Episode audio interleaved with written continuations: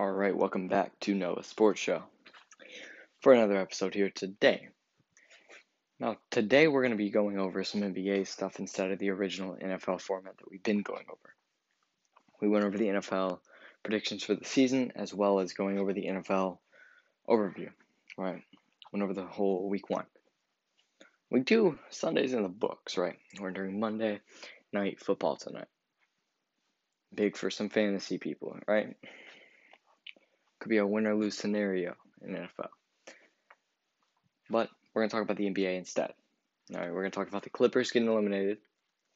We're going to talk about the Raptors getting eliminated from the uh, conference semis, as well. As, I mean, that's pretty much it. The Clippers and Raptors are the main teams to talk about. Maybe even the Bucks. We'll throw the Bucks in there. I don't really have much to say about the Rockets getting out. Actually, we will talk a little bit about small ball, right? We'll talk a little bit about what they should do with Russ and all that.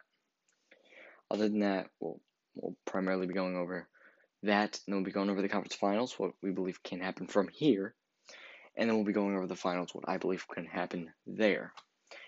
So let's start with the Clippers versus the Nuggets. Now, the Nuggets came off a 3 1 win against Utah. They were down 3 1. They came back from 3 1 down and win the series 4 3, led by Jamal Murray's insane performances. But Jamal Murray, that team's not where it is. I keep hearing Jokic's name thrown in there. Why are we not talking about Jamal Murray? He's arguably the best player that on that team. I mean, I've I've seen him dominate games on ways Jokic has not dominated. Still much respect to both of those players. I think both have a great opportunity in Denver to show what they have. And let's say if they're in a big marketplace like LA, they wouldn't be showing that, right? But I like what they're showing down there in Denver. They have a lot of promise, even if they don't win it this year. They still have a bunch of promise. Now let's talk about the Clippers. They come off of a 4 2 victory against Dallas, if I'm correct. I believe it was a 4 2 victory. Some controversial things happened throughout that series, and the team looked struggleful with uh, games against a Mavericks team without Kristaps Porzingis for a majority of that series, without many key players for a majority of that series. Why are we not talking about that? Uh, the Clippers struggled we uh, round one, but they, they didn't have a, full healthy roster, right? They didn't play everybody. Everybody didn't play to full speed, so people thought maybe they're just taking it slow. But then they walked into Denver, and when they took the three one lead, people were like, "All right, that's easy." Clippers in five. Game five goes by, and they lose. Not much to talk about. It's fine. It's fun. Clippers in six, right? Then the sixth game goes by. They're winning big at the half. I believe this was on the Sunday that football began, uh, week one Sunday. Because I remember looking at the score being like, oh, looks like the Clippers are going to get the best of it and head on to the fi- uh, conference finals. Nuggets make a return. They come back in the second half, they fire on all cylinders and people are immediately going from Clippers in six to still Clippers in seven, right? But they're still talking about how Doc Rivers has inconsistencies. This is not the first time he's blown a lead. Why are we not discussing this? That's what Clippers fans were mad about. They were talking about how they should fire Doc Rivers in the offseason. I just find it funny how the Clippers fans flip flop, right? They're either super happy for the team one day, and then the next day they're like, look, we need to blow it up. Like, they loved Paul George at the uh, acquisition uh, originally, right, to acquire him. And then as soon as he has some bad games, you wish you never traded him. I mean, would the team be better off with Shai Gilgeous and Danilo Gallinari? Arguably, yes, and you'd get those picks back. You could argue it, but would Kawhi be in an LAC jersey if it wasn't for Paul George? No, he wouldn't. So that's the thing that I don't think Clippers fans are understanding. Sure, you traded all those picks, but technically you traded that for Paul George and Kawhi Leonard. Kawhi was probably going to sign with the Lakers if you did not pull in Paul George. So still much respect to to the team uh, for overall doing that, right? But then Game Seven comes in, right? Another big time lead, but to end the game, the Nuggets win by like 20. It wasn't close. It was a 20 point win to make them back to back 3 1 series comebacks. Kawhi Leonard struggled within that game seven. Paul George continued to struggle throughout the whole playoffs, pretty much. He had like maybe two good games. In around what, uh, 7 plus 6, 13 games, he had around two good ones. That's not very impressive, Paul George. You're supposed to be a star. Come on. You got to do better than that. And then we had the conversations of should Kawhi have stayed in Toronto. I'm not going to go in depth with that. Would he have won a championship again in Toronto? I'm not going to say he would have. I don't know. Uh, I'm not really going to make a prediction on that. It's theoretical. There's no point in really going over it, right?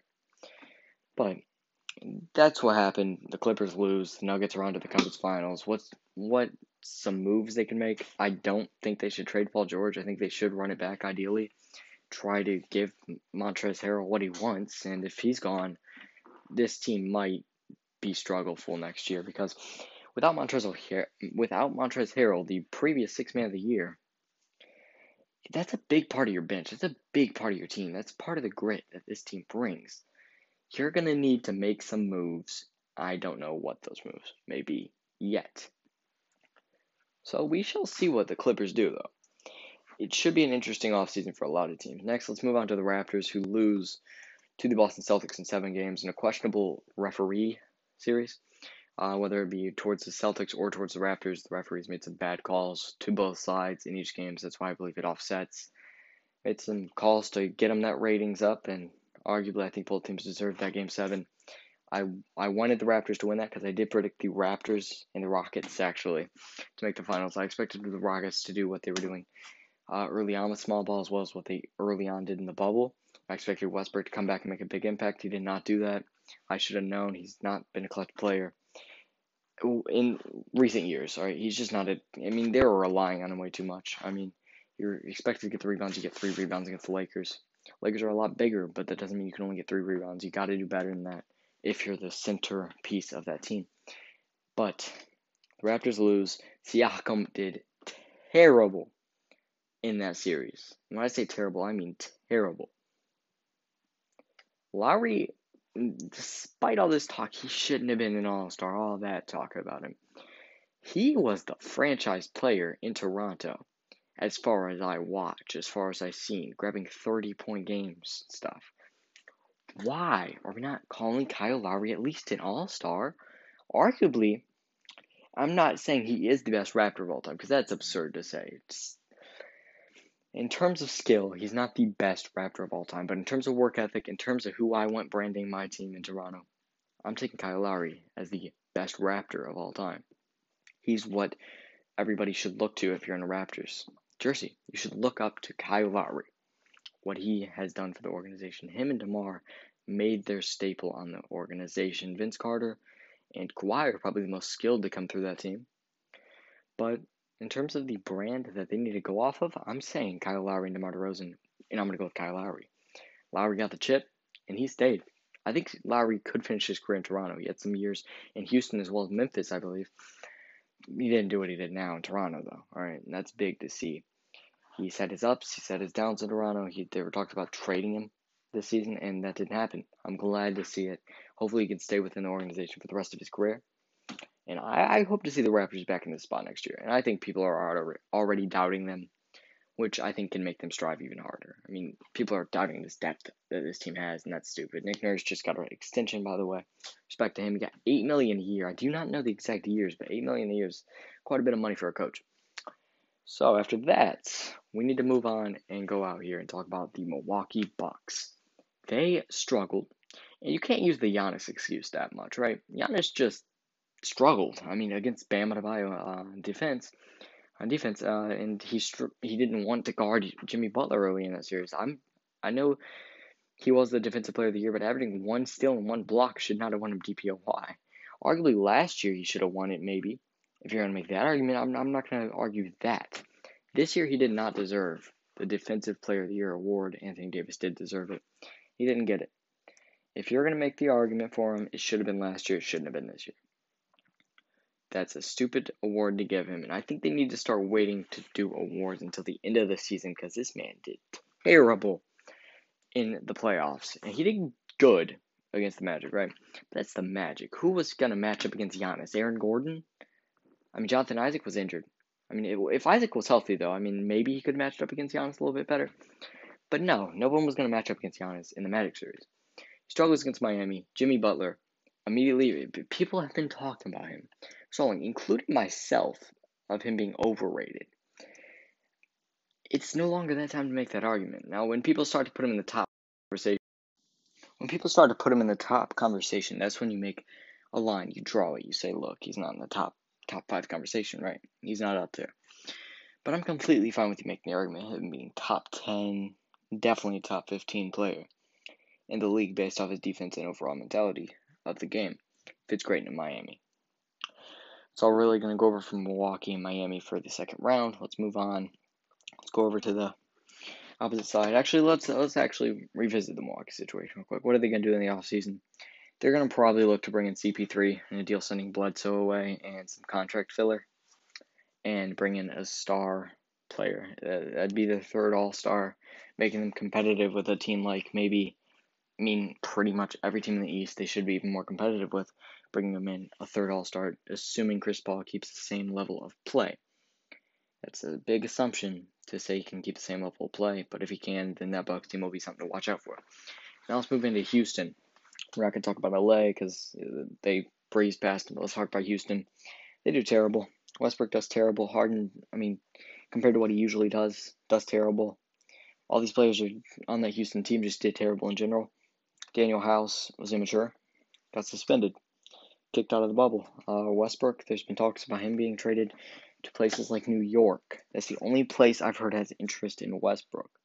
I've heard no trade rumors from Harden. I think a lot of teams need to think about Russell Westbrook being that type of player, though. There's some teams who are looking for that last piece. And I don't believe there's many teams who need a player like Westbrook in today's NBA, but I think a team like the Heat, despite his contract being as big as it is, would benefit greatly from bringing in Russell Westbrook.